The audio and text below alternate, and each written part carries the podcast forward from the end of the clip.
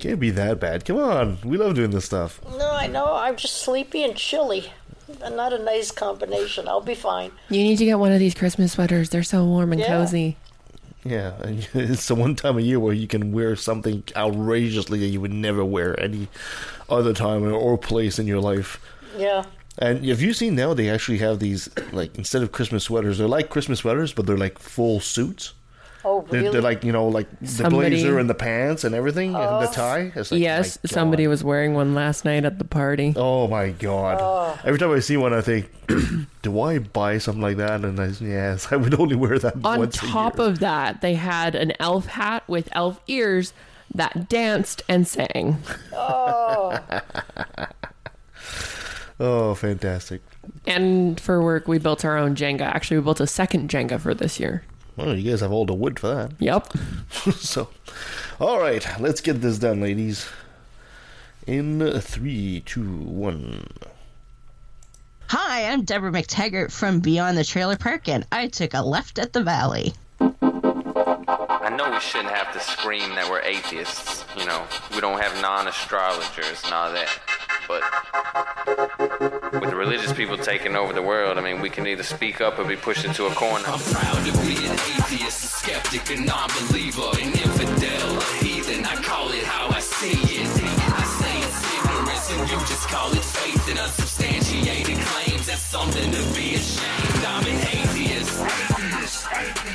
After returning from the boxing arena, this is Left of the Valley. My name is Kevin, and I saw a lady at Costco with her son on a leash. I asked her if he was a rescue. I'm not welcome back at that Costco.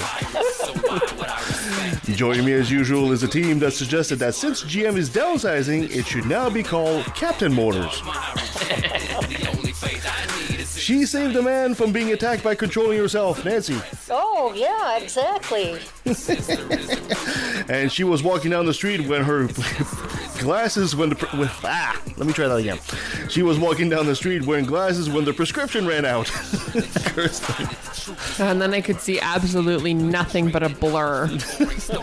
ladies welcome back hope you had a uh, great week Not bad. not bad recovered from all that uh, arena chant and all that electrifying crowd Oh, that was such a different show, and it was so much fun. Yes. I hope the uh, combatants, I mean the debaters, were happy with it. where the old classic put a stake on your on your eye there to come down the swelling So today we'll be talking to Brent and Nikki, and a couple of podcasters, and we'll be exploring what they do with their show. But first, let's do a bit of chit chat.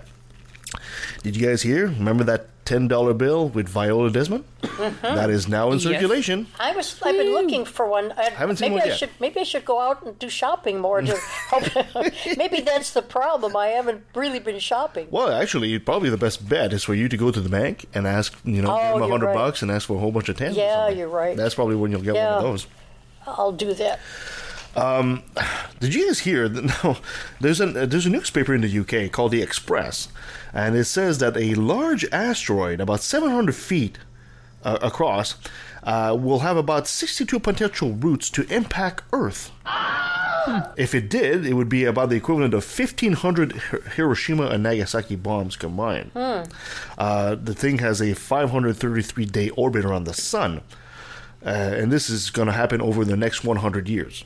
Are we going to have another uh, end of the end, end of the Earth day? Most likely. This is asteroid 2018 F, uh, LF16.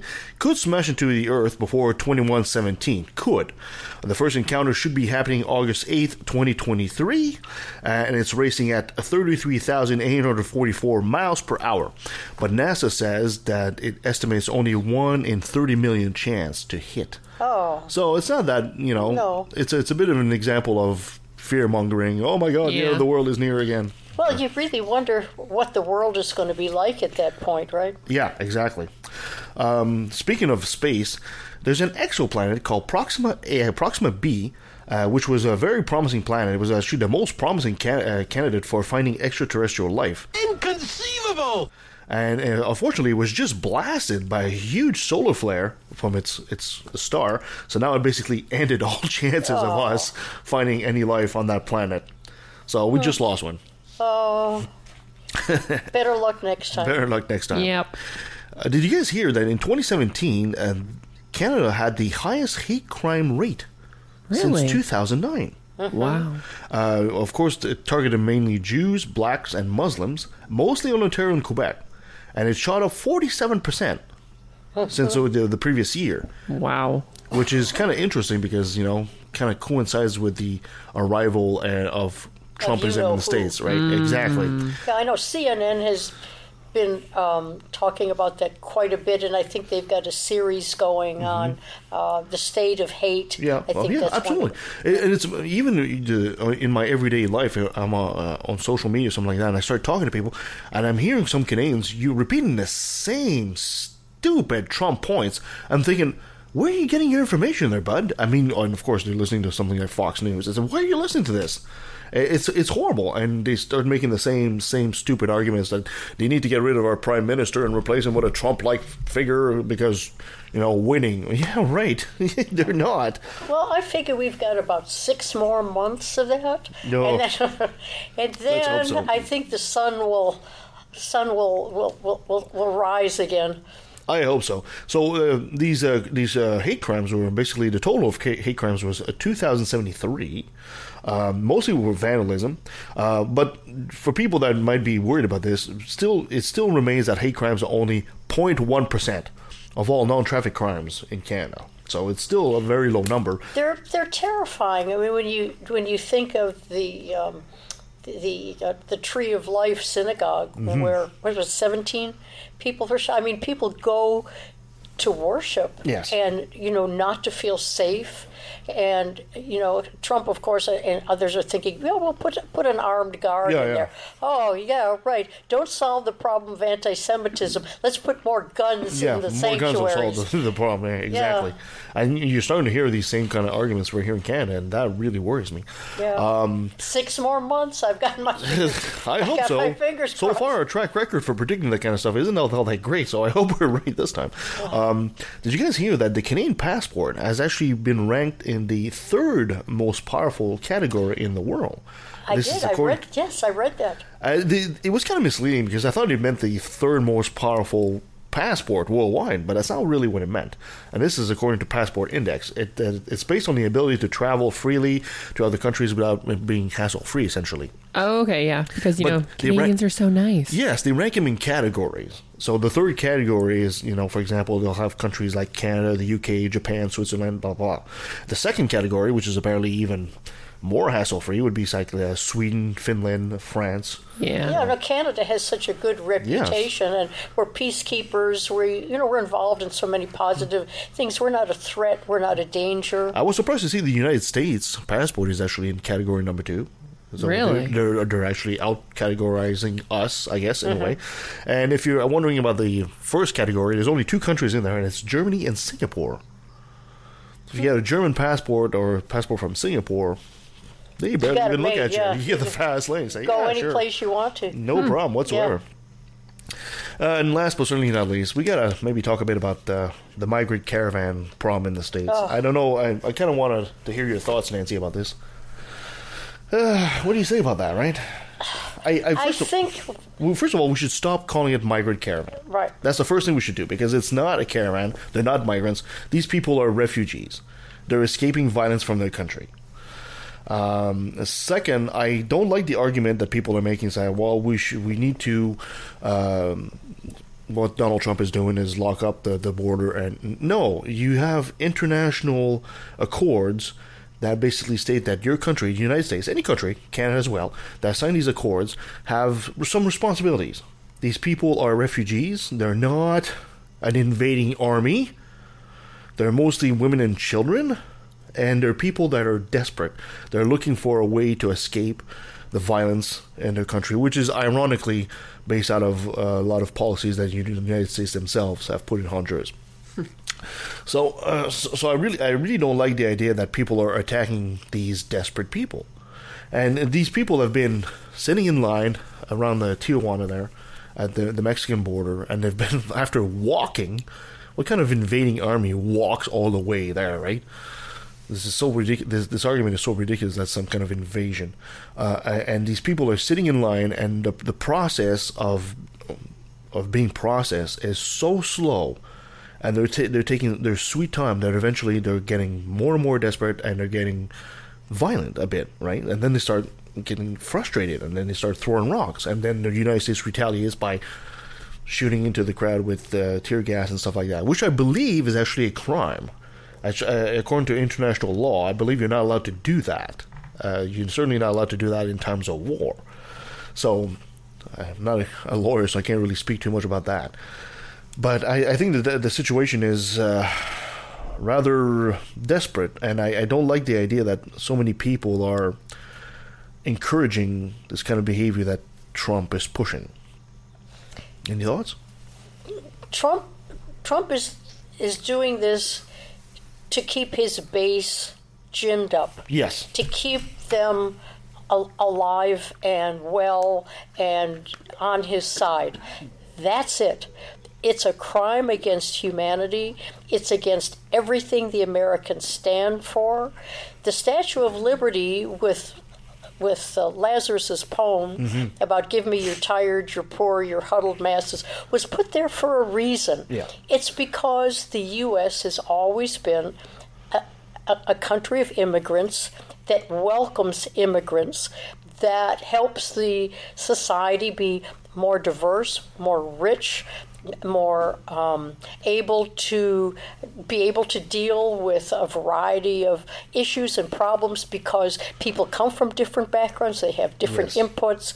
The Senate and the Congress for so many years has been almost pure white, and now it's changing to actually reflect the the nature of of the population and now that it's beginning to reflect the nature the, the, the makeup of the population, Trump decides I'm closing the border to all brown people because I've got to have an enemy. I've got to have somebody that is Yes. going to threaten everybody's lives and be rapists and uh, criminals and so forth. It's purely political. Yes. And to think about it any way other than a crime against humanity and against every ideal and every um, uh, virtue that the Americans think they they have is is just insane. It's impossible to it, it's impossible to, to believe that it's gotten this far. That um, the that, that um, Department of Homeland Security has amassed this treasure of um, uh, uh, not a treasure, but they've they've amassed this budget that I think supersedes almost everything else, so they can keep building tents for Yeah. the, the migrant children, and then to slow down the process at the border um, so they can continue to uh, to dehumanize these people. I- is just um, I, I can't I, it- it's so hard to believe that when you look at the history of the United States, which hasn't always been wonderful No. and has always had some violence and has always had, you know, people of, of diverse political views, you know, some of them tyrannical, some of them democratic. But this really, I think, is one of the worst, the worst things. The, the, when, when last summer came and the border guards at the, the, uh, the port of entry were deliberately keeping people out who Yes. were uh, wanting sanctuary uh, for for weeks and months at a time. I, I wish something had been done at that point, you know. but it oh, seems like, other than the ACLU, um, for the next six months, it looks like that's it's where the we- apathy of the people. And, I, and and you know, I, I know I'm going to hear right away. Oh, but Kev, you know, Mexico offered them asylum, and uh, many uh, they they refused. No, they didn't. Uh, many of them did accept Mexico's offer. And can you blame these people for looking at America as saying, "Look, if we keep we just go keep to America, we have a better life for us and our children"? Can you blame these people for thinking that? Because after all, this is exactly what America's been selling since forever come to America, the mountain of gold. And now they are doing that. And now all of a sudden you, you say, oh my God, we can't let him in? And the idea that somehow they're going to ruin the, the economy of the country. There's 7,000 people there in a country of 325, 350 million people. Do you really think it's going to make a dent in anything? Well, they're brown. Exactly. And, and unfortunately, you know, they they had a choice. They could have been born white like we are, Yeah. but no, they're born brown. And um, uh, unfortunately, they're the people that are the uh, um, cause the most problems. So we got to the U.S. has got to keep them out. It's only temporary, but I think the stain that it's that it's causing is is going to be there for a long time. It's it's it's uh, the arguments against helping these people are pitiful, and frankly, they're just the only thing that's keeping people thinking like that is simple fear and hate. That's all there is, and you you need Americans need to get over that. They really need to. Well, let's think about Trump's approve disapproval rating, be it at sixty percent. Yeah. That shows you that overall, the Americans don't want this to happen. They No. just don't. No. And I was uh, having this long argument with this guy saying, well, I don't see Canada doing anything about it. Well, first of all, they're not knocking on our door, but if they were, we would process them as well. I oh well, the, the Haitians have been knocking at yes, our there, door. has been there's been a lot of Americans And the- and the the, Syri- yeah. states coming into you know in, into Canada, and we have dealt with that. And they were coming at uh, the last numbers I was checking was like hundreds of them a Mm-hmm. day. Uh, so it's like instead of sending. Ten, well, is it five thousand or ten thousand troops they sent to Five- five thousand? Well, instead of whatever. sending five thousand soldiers to the front there to the to, to stop the border, why didn't they sell, send five thousand bureaucrats to process that? You know, this is what they should have done. You know, to if you want to show that America is the great country, the greatest country in the world, like Americans like to say so much, this is what the action needs to be taken. Not the we'll come in with a, with a gun and then start shooting at de- desperate people. Oh, they're an invading army. They're throwing rocks at you. What kind of invading army throws rocks at you? They didn't bring machine guns. They didn't bring tanks. They didn't bring anything like that. What kind of invasion is this? It's not. These people are desperate, and you're turning your back on them if you you're just not Yeah. giving them a helping hand. So how about you forget the collective wallet there for half a second and just be human and help out these poor people? That's a human thing to do. not not going to happen until Trump is out of office or the Republicans start growing Or the pe- spine. or the people start start voicing loud enough until the administration has no choice but to acquiesce. I, I think it's. I think. I think Trump out of office is hmm. is the only way that it's. It, the, the administration has to change. Anyway, moving on, we got a little bit of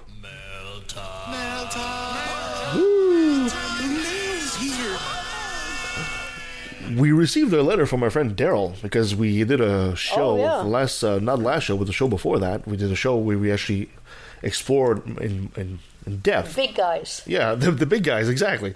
And uh, he sends a letter. He says, uh, I'm just finishing the episode where you discussed my question in greater depth. Thank you so much. He says, Deb said something which brought up a memory for me. Uh, she talked about how it will likely take several generations for society to fully accept some changes. I've been told that our first reaction when we encounter a topic is how we were brought up. Our second thought is what we have learned later. I know I still have that negative first reaction to many things from my upbringing, but my children won't have it. They're way more open minded. They are way more open minded. The observation gives me lots of hope for the future of the species. And he's quite correct. Oh, how nice! Thank you. Daryl. So, uh, yeah, thank you, Daryl. And, uh, we we appreciate you in many many ways. yes, Thank you. And uh, I certainly hope we help. And it seems we have done that. All right, my dear Nancy, you got a top 10 for us? Well, like actually, I do have a top 10, and this is December, and I'm going to devote the top 10 through the month of December to Canada. Oh, okay. I like it. Yeah, I like that too because we're a gift to the world. and uh, you know, our, I'm gonna I'm gonna pick top tens that show just how big a gift we are. That's not very Canadian. We're not humble enough if you say something like that. Well, you know, that's I'm on, I'm on the border, so I can be humble. We I can can be a I gift can to the brag I can brag on one side and be humble on the other. okay, so Christmas people like to go visit or they'll take a trip. So the top ten today is for the Canadians that would like to go someplace else for Christmas or sometime during this month, or the Americans that wonder, gee, where in Canada can I go and spend Christmas? Here we go. These are the top 10 places to go if you haven't been there or even to revisit if you have. Okay. So here we go. So 10 is Quebec City. I would have Ah, thought Quebec City would have been higher. I would have thought so too, yeah. but hey, But Quebec, uh, you know more about Quebec. I'm a bit biased, yes. yeah, the oldest walled city in North America. the oldest city in North America. right, and it holds both European charm and sophistication. Yes. A lot of French mm, uh, influences, of course, Of course. in Quebec.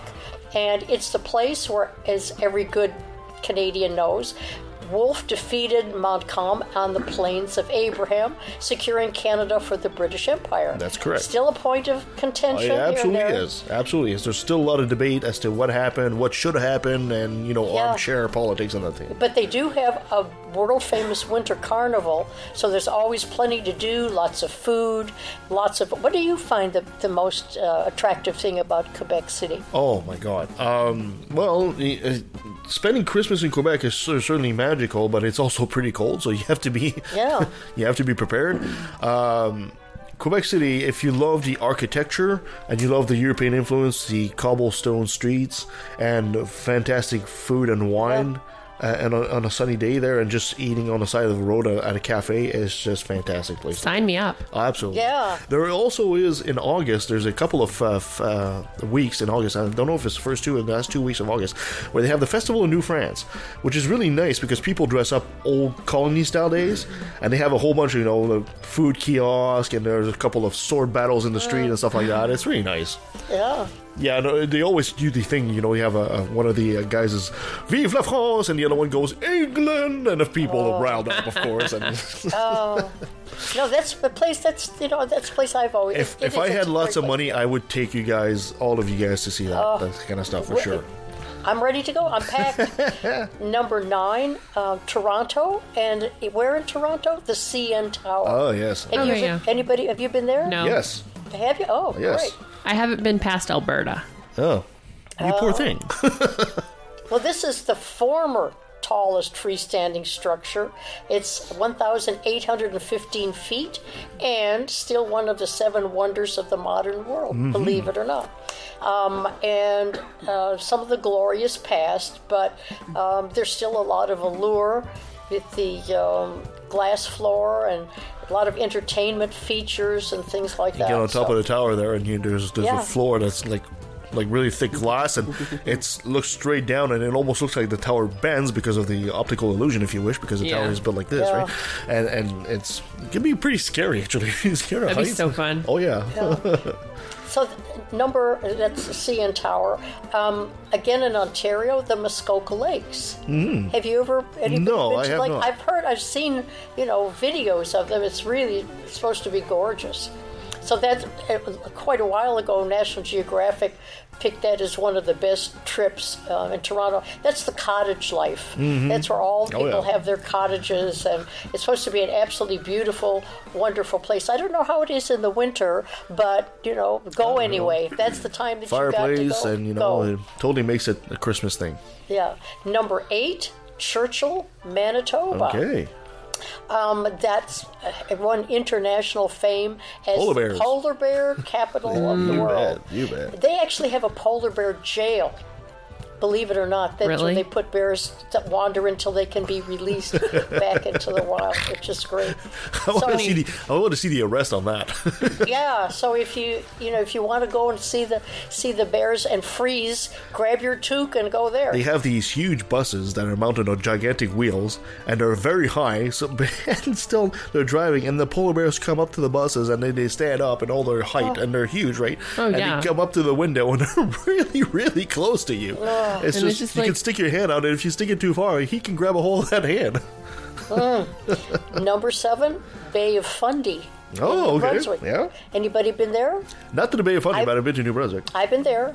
I've been there. It's been shortlisted quite a while ago. It's but 2014. It was, or a little bit before that, it was shortlisted in a um, massive international competition to name new seven wonders of the natural world. So I don't know whether that happened or not. But the tides uh, separate um, New Brunswick from Nova Scotia really are something when you look at them, and there's plenty of space for you to go, and it's one of, I mean, th- that's one of the reasons you go, you know, is, is to look at the uh, at the bay, and it's really pretty spectacular. It's very um, dramatic. Where you go is Hopewell Rocks, and that's a stone formation that at low tide uh, forms towers on dry land, but they become bona fide islands as the tide. There's a whole bunch of interesting rock formations in that area. You Uh-huh. know, like uh, not if you go a bit further uh, west there towards Quebec, you have also the Rocher Percé. They call in English would be pierced rock.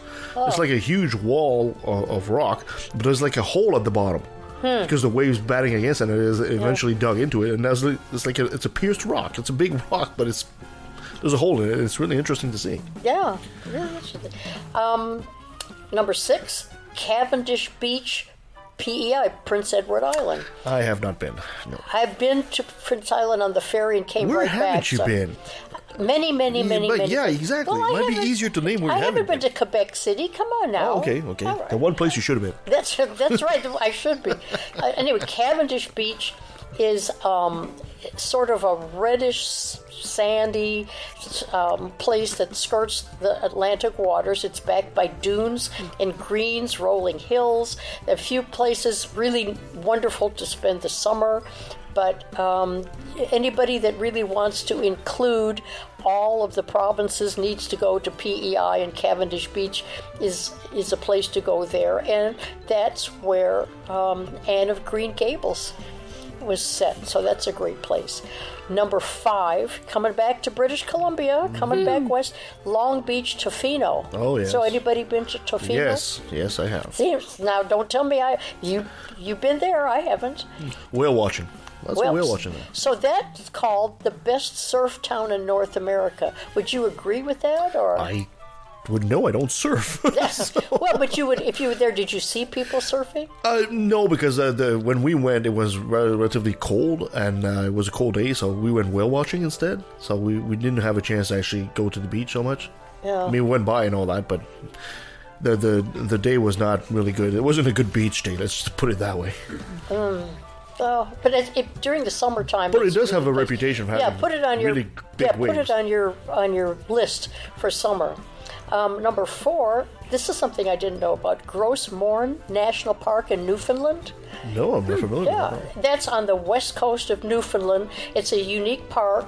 It has a lot of geographic diversity. They've got low, uh, coastal lowlands, peaks, cliffs, lakes, waterfalls. Everything you want Wow. in nature is there. So you can actually go and, and spend just a couple of days there and enjoy it, and then then move on. It's a it's a pretty wonderful place to go. I've seen photo I've seen photos of it and it looks like some place that you could just get lost in nature so it's wonderful.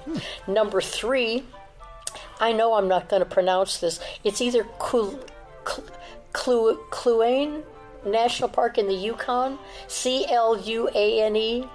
Oh, well. Yeah, I didn't I've not heard of that. Anyway, in the Yukon, that's home to Mount Logan, which is the tallest peak, 19, a little over 19,000 feet. It's a giant national park in western Yukon, 22,000 square kilometers of glaciers, valleys, territory, a lot of good nature. You can take a helicopter ride or an airplane and you know look down o- o- over it, and it's supposed to be just great. Or you can hike. So that's someplace that I, I don't hear of very often. I'm surprised there's number three. Shows shows to go you what I don't know, but it's C L U A N E National Park in the Yukon. So look it up. Number two actually is number. I, I'm sorry, no, I've been I've been. Um, this is actually number one. I've been okay. been miscounting you guys. anyway, number. Anyone want to guess that that we're number one place to visit is in Canada? For Christmas, number one. And this was this was from the Reader's Digest in Canada, so this is a Canadian uh, top ten list. Oh, we haven't talked to anybody, you know, and nobody's talked anything about Calgary, so I'll go that way. Banff and Lake Oh, of Louise. course. Oh, Well, I was thinking Bam. I wasn't very Yeah. far. I wasn't very far. Yeah, I mean, most people when they think of Canada, I think that is the number one place Banff, yeah. that they that they would like to go. I think go. that's where my cousin got married. Oh.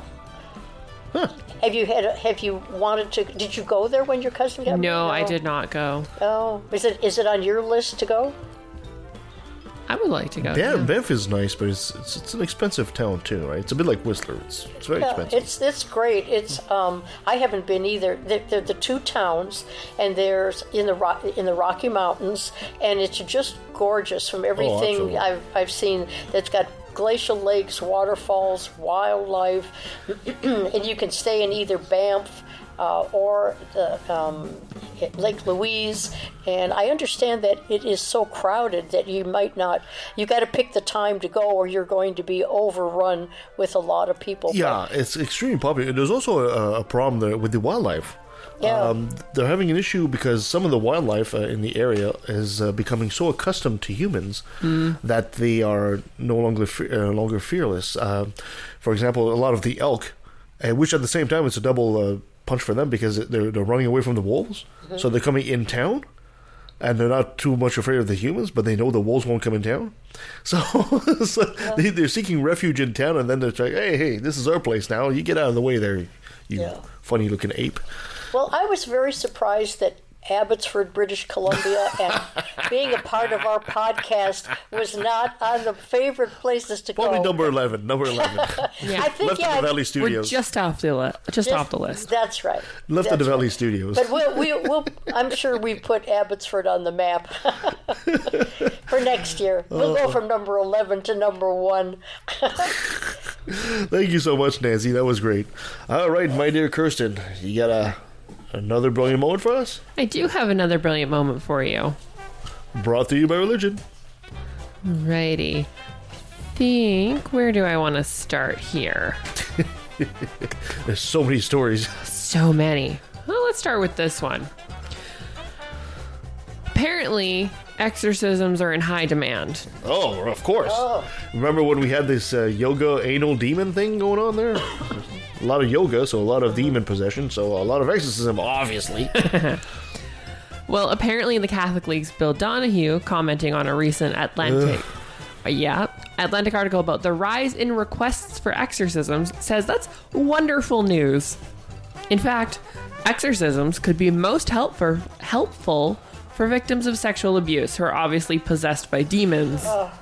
you you would think that as like, if he actually believes that crap, you would think that less exorcism would be a good thing, not more. Yeah. Hey, And who are- Well, I, I have to admit, uh, it, it- not on my side of the family, but on the other side where I married into that I want to sometimes forget about. there was a couple, a married couple, that actually did exorcism as marriage counseling Oh my because God. they What? they did they they had uh, marriage counseling where they knew that if they got the demons out that the marriage would be blessed and then they could continue so they did that no, that would be communication that you need there. yeah yeah, and how come these I- demons I are all know. like sex demons too? i know These demons are really horny. And who are the most likely candidates for an exor- exorcism? Approximately 8 in 10 are survivors of sexual abuse. The Atlantic's Mike Mariani explains why. The exorcists, to be clear, aren't saying sexual abuse torments people to such an extent that they be that they come to believe they're possessed. The exorcists contend that abuse fosters the conditions for actual demonic possession to take hold. Oh, So they ex- Wow. they explain it. I love that Boy, technicality. I, things we never knew technicalities, I know. From a Catholic perspective, this is daunting. It suggests that those who do such evil acts as sexual abuse create the fodder that attracts the devil to victimize the victim again. AKA priests. If this is true, the offenders are responsible for much more than molestation and will have to answer for it. For, from a human perspective, it's troubling because it means there are Catholics who seriously think victims of abuse will suffer once again at the hands of supernatural forces after they've already been traumatized by real ones. Hmm. Now, what I found funny about this is the things I have heard about Catholic Church and sexual abuse. Uh, it seems like this would be a problem they wouldn't be bringing to the light. Yeah, you think you think you know. Well, if the, the if the priest molesting the kid is actually fostering the condition for demon possession, I get it. It's a create work program. That's it. They're fostering demons so they can then come in, charge big bucks, and exorcise. God damn! Why didn't I think of that before? No. And you know what? I, I I I protest. How come atheists never get possessed? I don't know. I want to be possessed by a disco But demon. but do, if if we were possessed, would we recognize that it was a possession? no, we probably become just at buddies with the demon. yeah. buddies with the demon. Oh. I've been trying that dogward down pose all week, and nope, no anal demon Was it whatsoever. Downward dog. Oh, I don't know, whatever that pose is. Maybe you need an I love yoga mat. you know, I was wearing Lululemon pants, and Oh. it still wasn't doing anything. It wasn't a pretty Wow. sight, I'll tell you.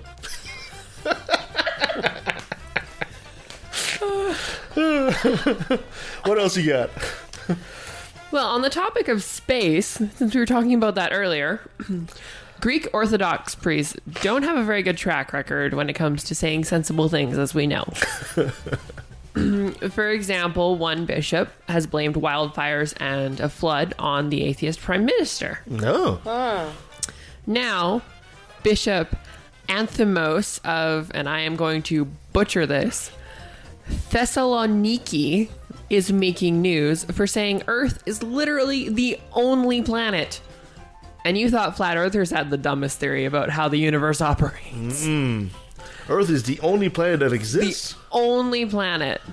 wow. The comments came soon after the NASA InSight mission successfully landed on Mars. Anthemos advised the crowd to take with a pinch of salt those who claim that they set foot on other planets. He said Nobody that set foot on another planet. The- We've we've sent robots. Nobody said. you talk about total denial. he said that this knowledge was transferred to him by a Greek scientist Oh. whose name he didn't catch, who categorically denied the existence of other planets. Oh, that's, That's a like great the- source. that's a reputable source What, right there. was that athlete that used to say, "Yeah, I've got a girlfriend, but she's in Canada" or something like that? That's, Yeah. yeah. that's like that guy I remember I met, that, that mysterious ninja master that taught me everything in the mountain. Uh. seriously disappeared after that. He told me that Oh, many young scientists came to the conclusion that there are no other planets besides Earth. Their findings have not been published yet, he said. Of course, because they're absurd. and, and you know, it, it, it, it just doesn't make sense to keep pouring money into NASA and all this other research. You think of all the money that no we, other we planets. could save and put it toward exorcism. That's You know, We don't need any space don't need exploration. programs. no, just money for exorcism. I totally agree, but you know what? The space program is so fake that it creates work for all the uh, Hollywood industry. Yeah, that's because true. they f- they film moon landings and, and satellites in the space and all that. You're creating Good those for the special fake effects. news, fake news industry. Absolutely, you Yeah. heard it here first, people. There's only always one planet. there's always a silver lining. and next week, the Uh. moon's not real. Oh God, I'm just yeah, that's right. the moon's not real either. Uh, I need to order some Well, lucky now. So we're stuck on Earth. There's no place Yeah, else there's no to place go. to go. There's Yeah, nothing we're we can trapped. We're doomed. We're doomed to stay here and get anally probed by demons and on this one planet. You can't even escape the demons. Damn, what a fate. well, thank you, my dear. We You're learn very so much every week. All right, so let's take a quick pause, and when we come back, we'll be talking to Brent and Nikki about their podcast. So you stick with us. If your skepticism is socially conscious and doesn't take itself too seriously, you might like life, the universe, and everything else.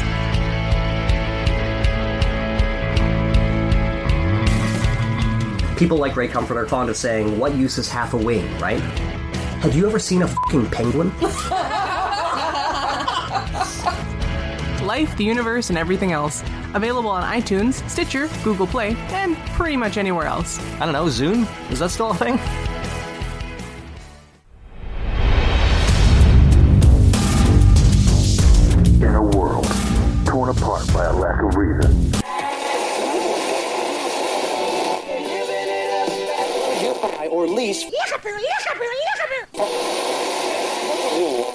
Think it should be religion treated with ridicule and hatred and contempt. And I claim that right. In the morning. Hi, everybody. This is Robert Stanley from the Right to Reason podcast. And if you subscribe now, you'll get free.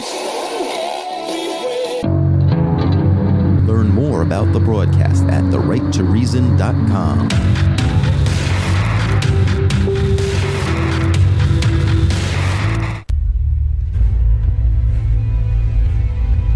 Every night on television, we see satire, we see comedy, we see people poking fun at politicians, at all sorts of things. Why should religion, especially the Muslim religion, why should that be immune from people making fun of it? Not that this is making fun of it, I understand, but even so, why should you think that Islam should be uniquely immune from the things that politicians are not immune from and the rest of us are not immune from?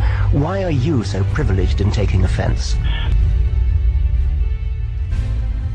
All right, so our next guests are the host of the podcast Unapologetix with an X. They are snappy dressers and snazzy dancers, Lady Nikki and Sir Brent Lee, Esquire.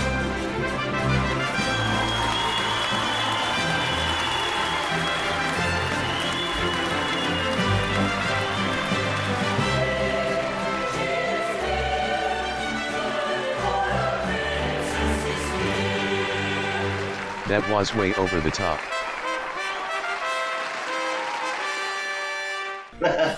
Guys, welcome to the show.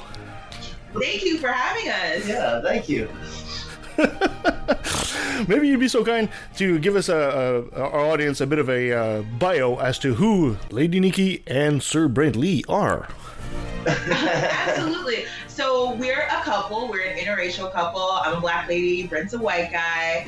We've been together for about three and a half years. Um, when we first got together, Brent was a pretty fervent Christian, uh, very conservative, and I was none of those things. So over time, we've sort of been having, you know, more and more conversations because it turns out when you like ask people questions, especially like Christians questions about why they believe things, kind of break some things down over time. Yeah. So um, we started having conversations, and the next thing we knew, we were like, you know what? These conversations are kind of interesting. We should probably like record them or something. uh, and then this show was born, and so we're you know an atheist podcast, um, but we talk about lots of politics, policy, um, a, of course, like atheist issues, and I, we try to also like talk a lot more about the Black Church and being a Black atheist and and. Right being an interracial couple that's an atheist couple. It's it's just you know a lot of that like cultural Yeah. stuff. and and a lot of me uh, uh, learning too, because like I know a lot about apologetics and things like that, and that's kind of where my you know my expertise lies. You know, Mm-hmm. but Nikki is uh, very um, you know very well uh, versed in politics. You know, and I'm not. So we kind of like are uh, kind of teaching each other like on the show. Yeah. Like I'm learning a lot about politics and stuff, and Nikki's learning a lot about like apologetics and stuff like that. you And know. Brent was homeschooled, so Oh my god, I've got so many questions already. Okay. First of all, first of all, okay, Nikki, you said you you you you are of uh, uh, African American descent, right? And you're the one that was not indoctrinated in the church. No. Oh wow. Oh wow! Right there, right there. We could have do a show right about that. Yeah. progressive household. Um, so that's one of the things that we, you know, we talk about a lot on our show is just the differences between the black church and and the like mainstream evangelical, you know, right wing Christian church. Right. Um, is that in like I grew up going to church. We went to church, you know, um, you know, I wouldn't say regularly, but certainly it was a part of our life and we had like a regular church that we went to. I had, you know, family members who were pastors, um, and folks married, you know, to pastors in my family. But in the black church there is like this this permission to separate your political beliefs from believing in the church. That's changing now. But um, you know, still, black people as a whole in America are pretty democratic and also pretty Christian. So there's like this separation. So I grew up actually in a pretty progressive family. My, you know, my mom's always been very vocally like, pro-choice and Democrat and you know very you know interested in in you know progressive ideals. So I've always kind of had those beliefs, and they've just become become stronger over time. So yeah, I was the progressive one. yeah. Wow, that, that's that's absolutely fascinating. And, uh, and of course, I, I, I need to ask, continuing on that line, do you feel that sometimes you know uh, your podcast is one of the um, reasons that you you you need to bring the culture, the uh, African American culture, may be out of this uh, this stupor that it seems to be stuck in, in a way? It, explain that a little bit more to me. well, I'm, I'm just saying that you know the the the, the, the typical uh, image that we have of uh, African American family is you know very ingrained into the church. Oh, but you, you're you're obviously the the, the, the, the counter trend here, and in a way, maybe you, I, I thought maybe you gave yourself a bit of a mission to try to help uh, the the the black uh, community to get out of it. But with doing your podcast, I thought maybe that would help. Yeah, I think I think one of the reasons I love doing the show and we love doing the show is there's a nuance to everything, right? Because that's one of the things I think we miss, especially in this day and age where, you know, the news is is talks about people in these large blocks. And there seems to be so much work given to give nuance to like white working class voters. But, you know, when it when we start to talk about black people, they're this monolithic block. Mm. So I think, yeah, part of the the show is having, and I think too with Brent too, because he grew up in a very conservative household, but still, nevertheless, you know, lived life like not that way. no, no, no. We're, we're not talking about Brent. We'll talk about him later. I want to know what are you doing. He's uninteresting right now. Let's focus on what you were doing here. a part of it, yeah, absolutely, is sort of because I always grew up with those contradictions. You know, I was black, and my first concert was like Rob Zombie and Korn. Oh my god!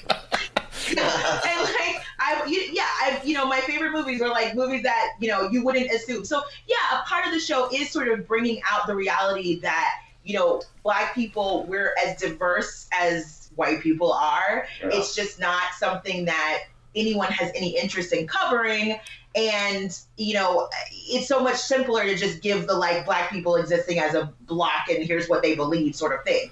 But I mean, when you when you really look at it, the contradictions are always already there when you see the fact that like 92% of black women like always vote democrat and this has been over time and then but you know are also quite christian so the contradiction has always been apparent Mhm. it's just it isn't covered because apparently we don't matter I love these guys already. Oh yeah. Oh, okay, so let's talk about b- good old bland Brent here.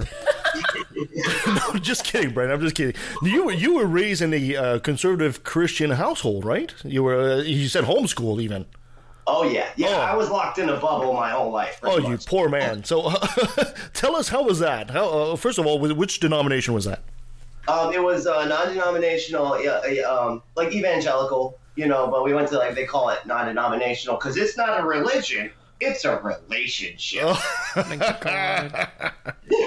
which is obviously nonsense. But very much megachurch think megachurch I mean, it wasn't at first, honestly. It That's was, true. it was actually a quite. It was a very quaint church at first, and then it, it exploded um, and got really big. It was a Calvary Chapel movement. Oh Um, wow. Okay. And you so you were you were stuck in there for how long essentially? When when did your apostasy basically start?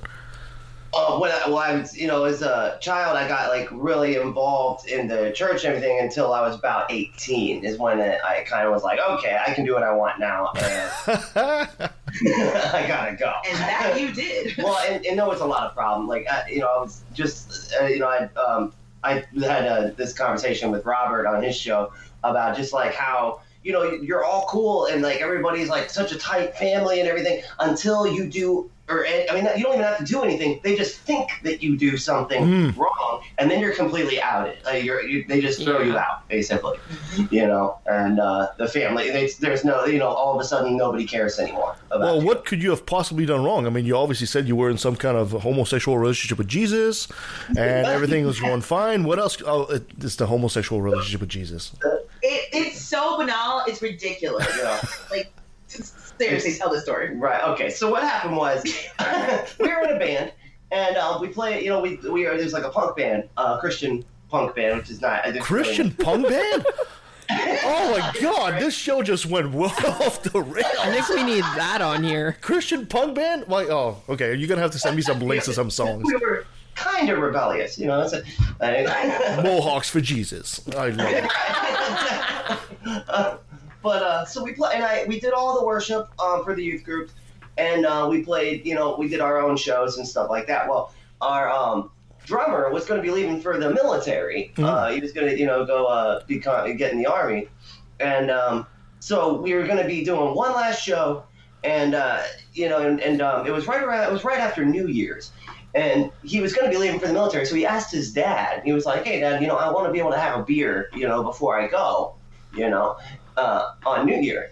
And so his dad was like, "Yeah, that's cool. You know, just he was like, well, we got a lot of conservative people in the family. Make sure you just like kind of go off to the side, you know, and sort of like leave the the house, kind of go over by there was a basketball court, and he's like, go over there and drink it, you know, and just kind of keep it out of the sight of you know the elders and things like that." Doesn't that make you look like the worst alcoholic? You get out of the house to drink a beer by the basketball court by yourself? what is this South guy? but uh, so he went off, he drank, and um, he, you know, he had his beer or whatever. And um, his brother-in-law was like one of the elders in their church, and he like went and told everybody, you know, that um, that we were all drinking, basically. Oh. Yeah. Oh so no. I got, you know, and that we had our one last show that we were going to be doing, and they they forced us to cancel it, and we had already sold tickets and everything. Really? For one beer. For one beer. Oh Yeah. my gosh. Wow. You couldn't say no, no. We were drinking one because we were celebrating mass or something. You know, I don't know. right? Okay, so between the two of you, you already have six books and eight movies. Okay. it's just a matter of getting it all together and a little publicity, right? Oh yeah, absolutely, absolutely. Hollywood's calling already. Yeah. Okay, I gotta ask you guys because you guys, you guys are like the cutest thing already. Uh, uh, I'm just gonna make a little detour down cute alley here, just for a sec. I, I gotta, I, I gotta ask you guys, how did you guys meet? How did you guys start going out together? So we're both weirdos, so the internet, of course. um, yeah, so we met on the internet. We talked for a while though, because I at the time I was living in Tampa and Brent was living in St. Pete. So we talked for quite some time and got to know each other. Mm-hmm. And then we went out on a date and it was over.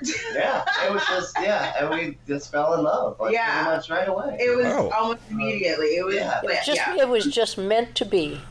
It was. Yeah, what a great, fe- what a great feeling to meet another person and say, "That's it. I've got my, I've got my soulmate." Yeah, Yeah. I can hear all the "oh" in the background right now. and then you guys decide, essentially, you start talking, having conversation. You decide, hey, you know what? We should record these and play these, right? This is essentially the genesis of Unapologetix. Yeah, especially too Yeah. because it was so it's such kismet because I my background is in um, uh, politics, public policy, and um, the law. And Brent is you know he has all the Bible knowledge which I don't have because Black Church is that's not really the purpose. like Right. we go to like feel good and listen to the choir and like it's just the actual book knowledge is not like I mean it's important obviously, but it's not the focal point of the service.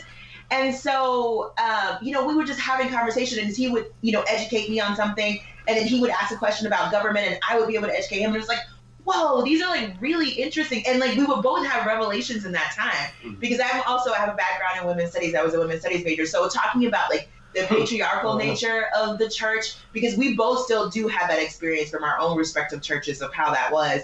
So yeah, we just we never have eh, run out of things to talk about, and we're also both big nerds. So we're into all the movies and the comic books and you know the Game of Thrones and all that sci-fi stuff. So yeah, we we talk a lot. Yeah, that's So- awesome. When did you start your podcast? Mhm. Um, it's been almost a year now. Yeah, about a- almost a year. Yeah. and So Congratulations. Brent started off actually doing it with another friend who was a libertarian and an anarchist, and it was meant to be more of you know a conversation about punk and past punk and you know, Yeah, it was- anarchism. It was supposed to be more like, like I started just like more as a clip show, you know, where we mm-hmm. play like clip, and make fun of it. Yeah, that was pretty much it. You Yeah. know what I mean? Like, and but when we started talking, having our conversation, I was like, this is so much more interesting Yeah, than us like just playing clips and making fun of them. You know? exactly. And it's kind of tough to have conversations with libertarians because it all comes down to the same thing. Yeah. well, there's not much more to talk about, is there? So, Right. all right then. Well, we'd be debating like for an hour before, like we'd only have like an hour left to do the show because we'd be sitting there debating for an hour before we even got started.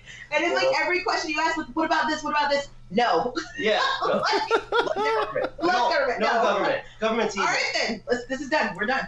I'm like, all right, man, I don't agree. So, so do you do yours weekly, or how, what's the what's the frequency of your show?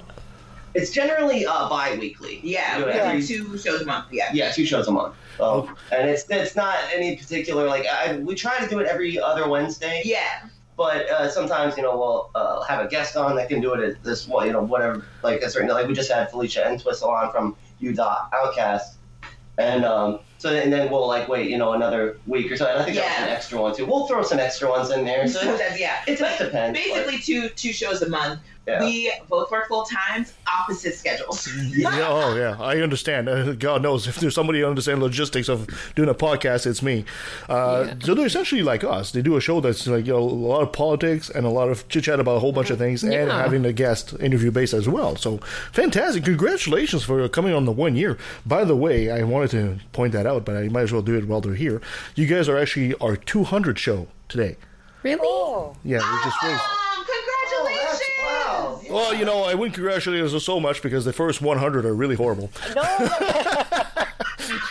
no, they built. They were building a foundation. Now they were That's important. right. If we didn't have the first Lot hundred, of we foundation would, work, If we trust didn't me. have them, we wouldn't be at two hundred today. Now Exactly. be positive. Exactly. Exactly. And then it just got better once Christina and I were here. So That's oh, right. absolutely, absolutely. Um, I- yeah, listen, our first few shows are rough. Oh, dude. like the first, the very first one, I say we're not even gonna fucking, we're not even gonna put that out. Delete it. Delete it. You, you know what? Growing pains, man. Growing pains. That's all there is to it. You get better and better with time. Yeah. I gotta ask Brent. Brent, I gotta ask you. Um, when you guys started dating, and and and was there some kind of social price for you to pay since you had such a conservative family and your uh, Nikki is obviously uh, uh, not of any Christian denomination. So was there a, a social price to pay with your family? Oh, I mean, yeah, definitely. Um, I mean, it definitely. Uh, I mean, they're sweet people. Don't get me wrong. Like, and I, I, you know, I- they would tell you all day that they're sweet people because they're Christian, which I completely disagree with. They're sweet people uh, in spite of being Christian. You know? But, but uh, they really are good people, though, and, and they they've accepted Nikki pretty uh, pretty well, right? I mean, Yeah. you know, I mean, we don't. How but could I we don't- I, I, we love Nikki already, for Christ's sake. We've been with her for five minutes. We already love her. But it's like that comes at a price. Like you, we don't talk about anything, though, Right, Right. yeah. Like, I mean, we don't talk about anything. I mean, the only Mm. the the real issue that we've had though is like the because we're not married, Right. but we live together Ah. and constant like, when are you gonna get married? When are you gonna get married? Why are you doing this? This is not you know in God's plan and Right. that kind of stuff. Oh, yeah. I- yeah, there's definitely that. And then now that I'm in a, an atheist, and I am out atheist to them, you know, like they now know. And it's been about, I mean, it's been pretty recent though. Yeah. Because I kind of kept it to myself. Have Uh, have they blamed Nikki for that? No. Was it Nikki's was evil devil thing. influence? I mean, it was at first, but then I told him I was like, she's not even an atheist because I became an Yeah. atheist first. Nikki wasn't, um, she wasn't religious. She would have been considered like a nun, right? Like a nun, yeah.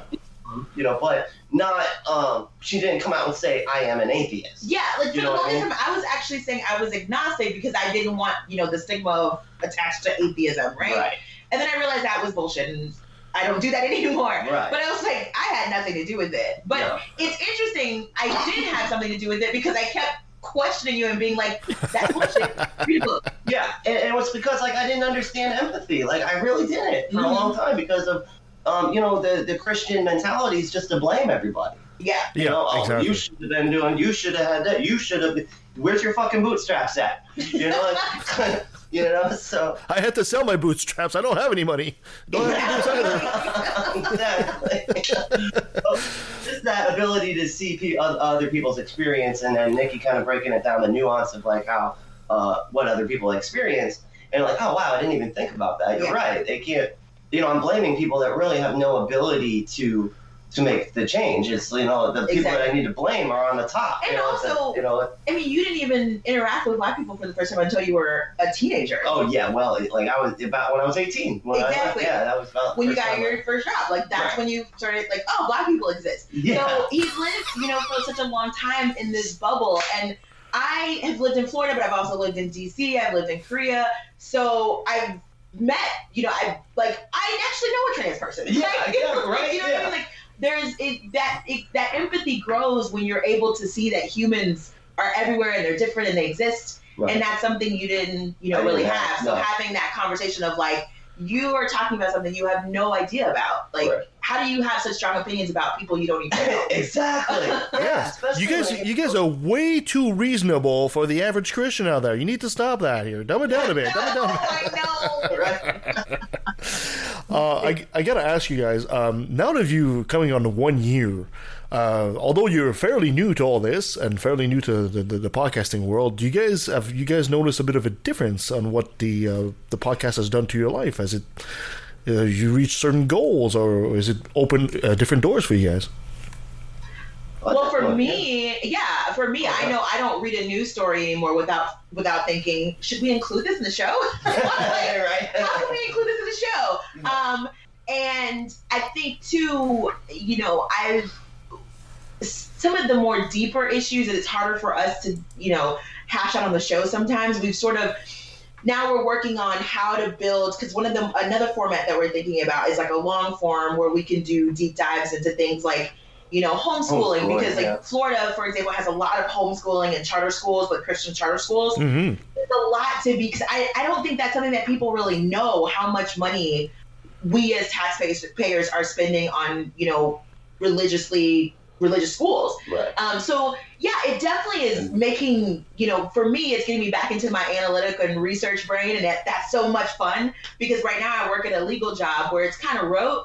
So that's really a great aspect of it. Is like now I feel like my brain is back alive, and like all these things that I used to be so interested in all the time Yeah. is back in my life in this really you know constructive but fun way as well. Right. And also the community that we get to. Yes. It's really cool that we get to like hang out. Like, like I we just like hung out with Felicia and Twistle. We got to hang out on Sarah Talk. Mm-hmm. Yeah. We were on uh, Atheist Talk in the Minnesota. Yeah, the public radio. Fantastic, fantastic. But uh, so it's really cool. Like we just get, I mean, I get to hang out and meet people, and when we hang out, we just hit record. You know, Yeah. it's, it's really fun. Yeah, well, you know, I was thinking you guys were going somewhere now, but now you're on our show, so you kind of hit bottom of the barrel right there. no, they've gone international now. They've gone international. Tom and Cecil coming on soon, right? Yes, yes, we do have Tom and Cecil coming on soon. Yes. uh, so, if I was to ask you guys, uh, I've been asking that uh, to a lot of our guests in the past. If if I was to ask, what do you guys think about the status of the movement as a whole? Where do you guys think we are as far as atheism is concerned? You think we're going on an upswing? You think we're regressing? Uh, I think we're going. Uh, I think we're coming up. Like I, Uh, yeah. there's like more and more uh, people that are identifying as the nones. They don't Yeah. like the word atheist as much. It seems like all the uh, studies and stuff when they do the um, what do you call it? The, The polls. polls, yeah, where they like basically where they, they ask a bunch of people like what you know their religion is and stuff, and they, Increasingly, people are not identifying with anything. but they found when they said, "Are you an atheist?" People didn't want to. They didn't want to click that box. Yeah. Mm, yeah. But if they asked, you know, are you uh, uh, no religion affiliation, you know, like Yeah. none or whatever, they would click that box. Yeah.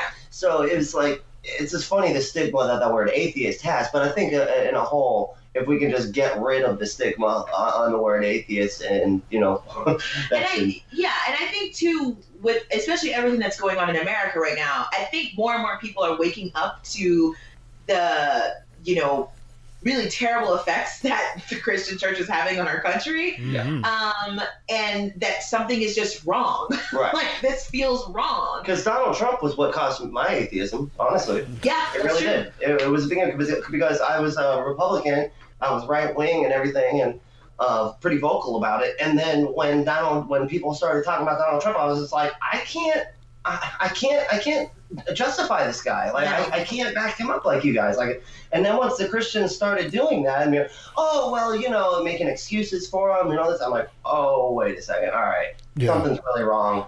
with us as a whole.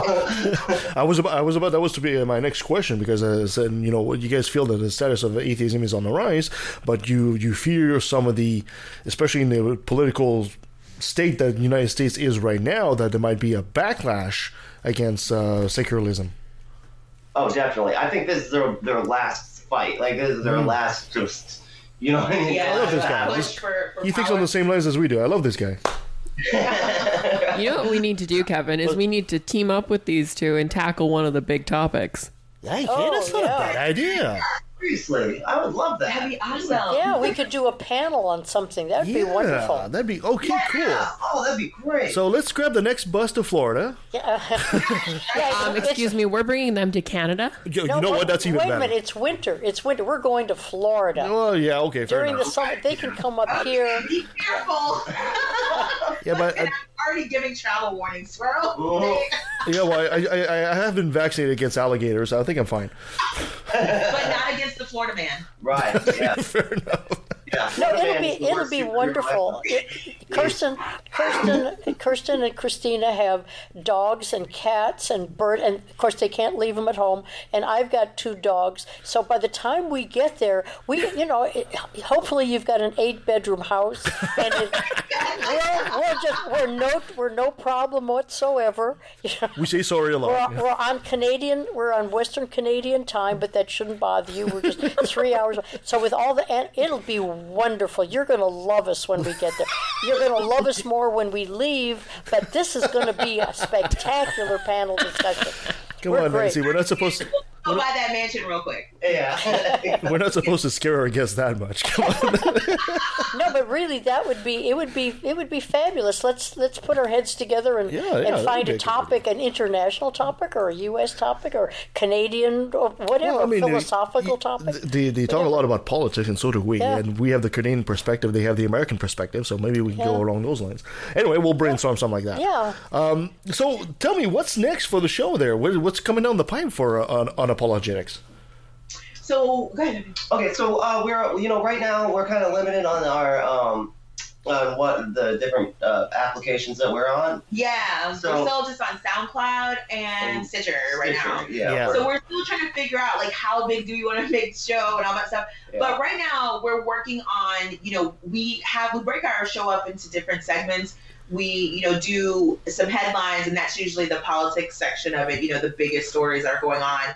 And then we do, um, you know, a section where we talk about, you know, some of the crazier videos, usually the religious ones where the Christians are being crazy. It's uh, Crazy Um, Town Banana Pants or Bigots Be Crazy. Yeah, Either whichever, one, you know. both of them work. Um, and then we also have a nerd section where we talk about you know the latest shows and things that movies that are coming out and stuff, and um, lots of Game of Thrones. And then we Oh, that's also gonna be coming. yes, on the we have Game a lot. of Thrones. Yeah, Game of Thrones. Lots of Game of We will Thrones conversations coming. A lot of that. And um, then we have, you know, our final section of our show is called Some Type of Way. And it's basically just like things that we've been seeing in the last couple weeks that have sort of rubbed us wrong. And we were trying to like talk through like those feelings. Yeah. so, um, yeah, lots more of that, lots more of, of just experimenting with the show too, because Mhm. I am more of the analytical one and Brent is deeply creative. He's a musician. He has albums. He's like the, you know, constantly creating stuff does all the voices for you know like his brother does videos and he does voices for that so it's just super creative so we're trying to like figure out how do we can do both of those things in one show Yeah.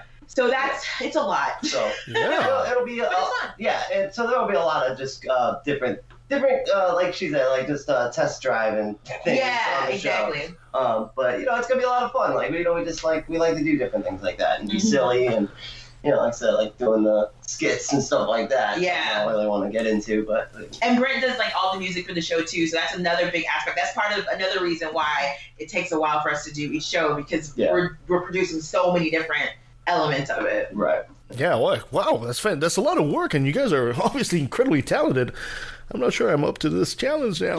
These guys are way more talented than me. No, that's you know they've got so much enthusiasm to do it, and they're so creative, and their minds are you know in so many different areas. It's Uh, great. She's a lawyer. He's a musician. Nah, I can't compete with that. I just can't compete with that. I'm sorry.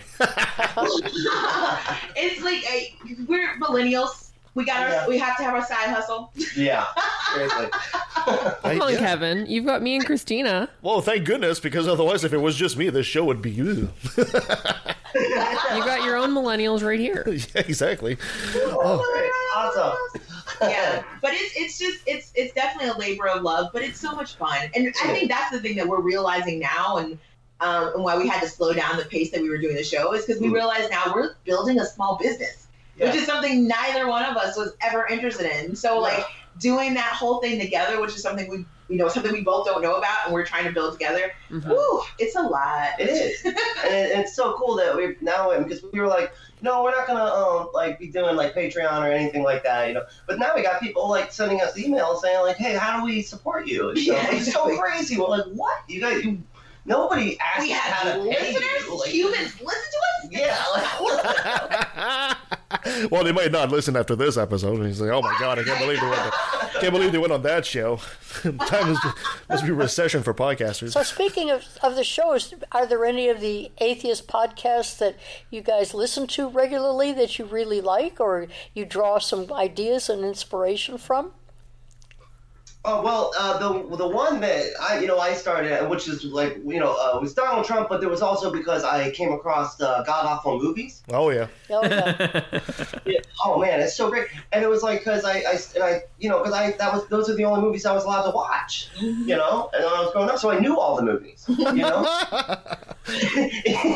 and I knew they were terrible. We all knew they were terrible, you know. So I saw this uh, the uh, a podcast, oh, making fun of.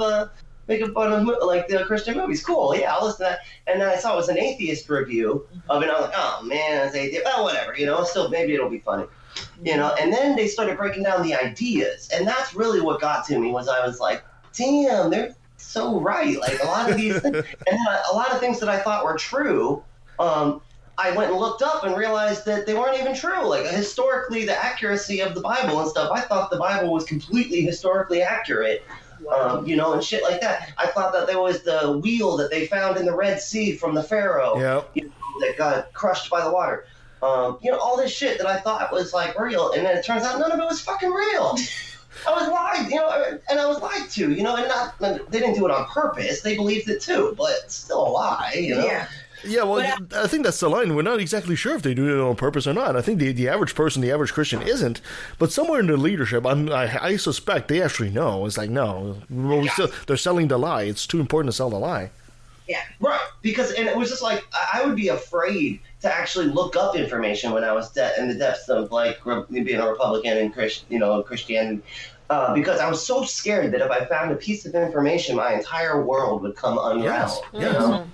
And uh, so yeah, I would just stay ignorant on purpose. Yeah. You know, which is that intellectual dishonesty that is just so rampant in the Christian community. And it's just like I said, like there, there's nothing they do that's genuine. It's nothing. They're always faking because everybody's just being kind because they feel like they have to. Yeah. And I fucking hate that. just fucking honest. You know, it's like that's why I love New York too because it's like they don't fake kindness. They don't even know what kindness is in New York. What are you talking about? exactly. If they're nice to you, it's because they genuinely like you. you know? And like here, you know, down in the south, it's like they'll be like, "Oh yeah, we got the southern hospitality down Bless here," but as soon as they walk away, they'll be calling us, you know, the N word or Yeah, me, exactly. the N lover or something. Yeah, exactly. I, I, I think I think it, it, they, they would be shocked if they ever came to Canada. It's like, what are these people? They're all too nice. There's something very wrong. They're about to attack me or something. I've had I've had people apologize for apologizing. Oh, I'm sorry, dude. Just so chill. Like I love that. I Yeah. love the chill nature.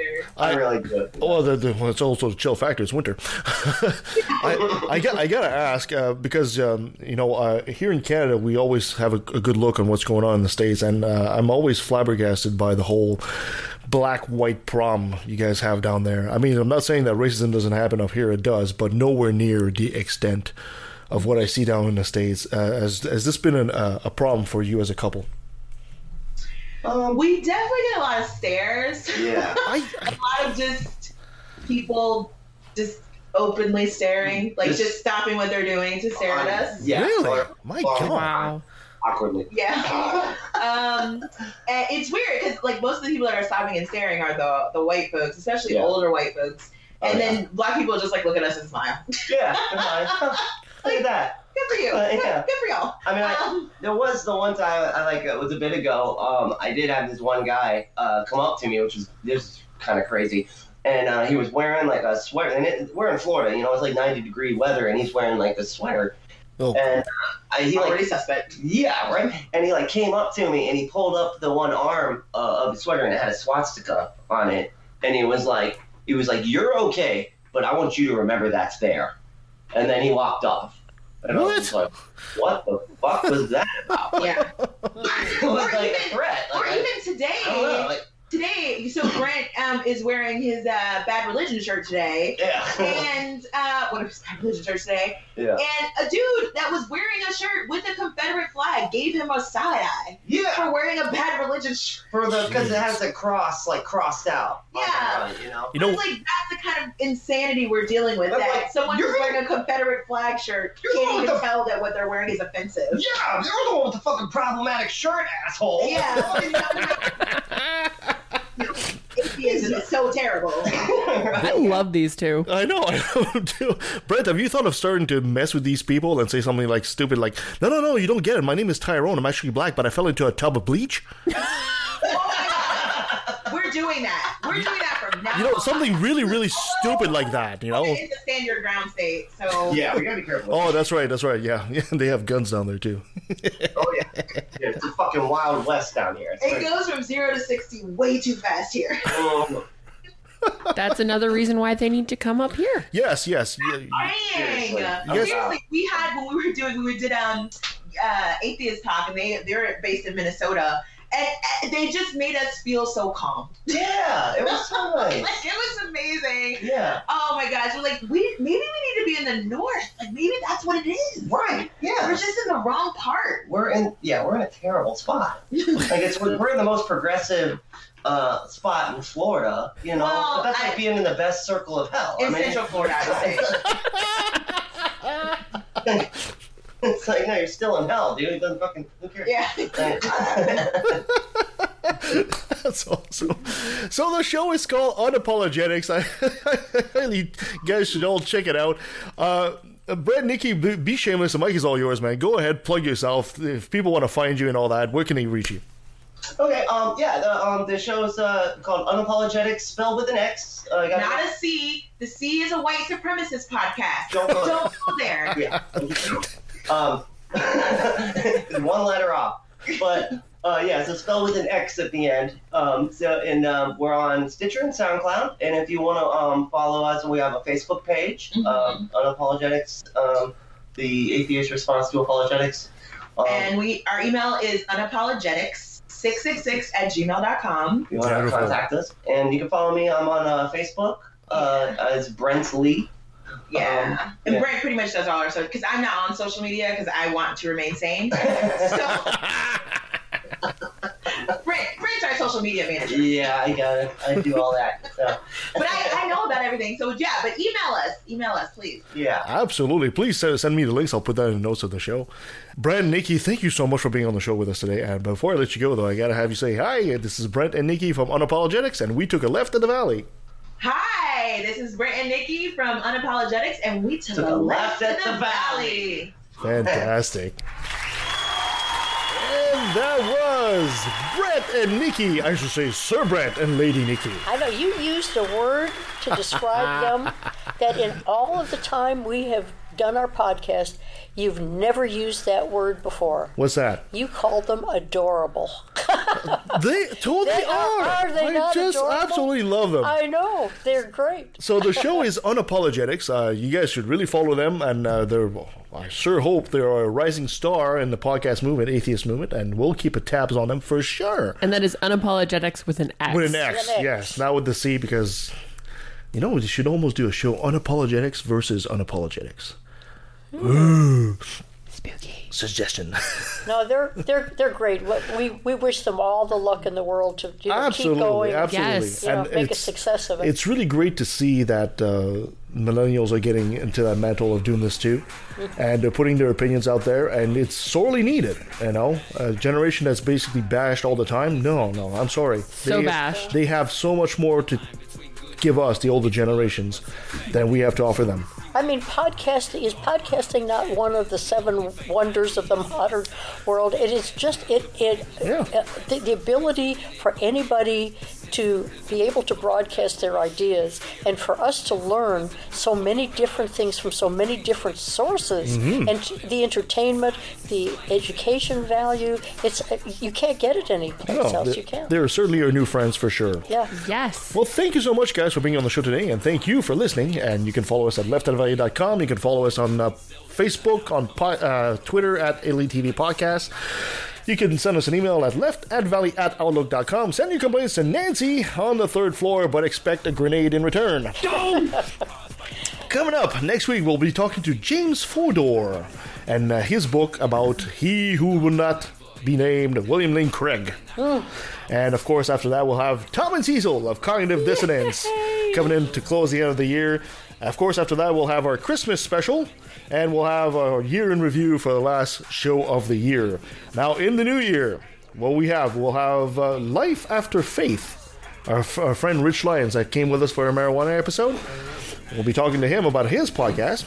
We'll also have our friend Chris the Christian Christensen who will be facing off against Godless Engineer John, our friend. Mhm. That's going to be interesting. We'll Yeah, also have looking the forward to that. we'll also have the ladies from uh, Forsaking Faith. You know what we said we should do a, a show about uh, is uh, the Bible good literature.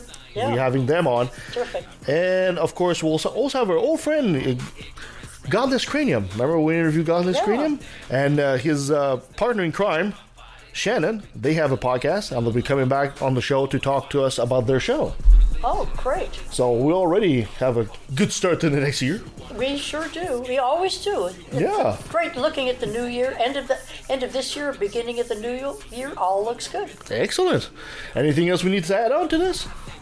Thank you, Daryl, for uh, our, your feedback, and we hope we keep you as a as a good listener um, as, as long as we do the podcast. Why do I feel like I'm missing something?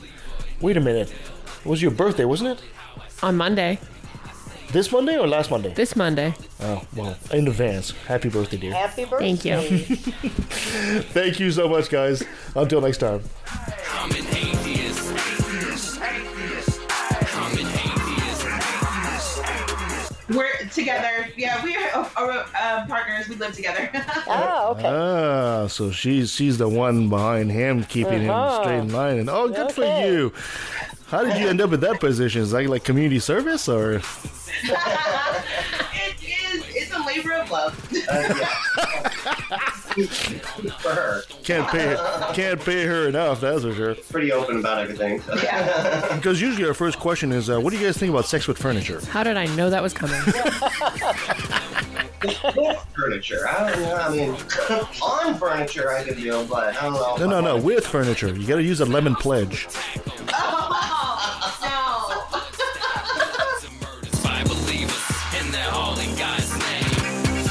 me take a sec. Don't mean it sounds so hateful, but I swear to God, pun intended, I find it disgraceful that many atheists are told to be quiet. You're not alone. Speak your mind. Time to let it be known. I'm proud to be an atheist, a skeptic, a non-believer, an infidel, a heathen. I call it how I see it. I say it's ignorance, and you just call it faith in unsubstantiated claims. That's something to be ashamed.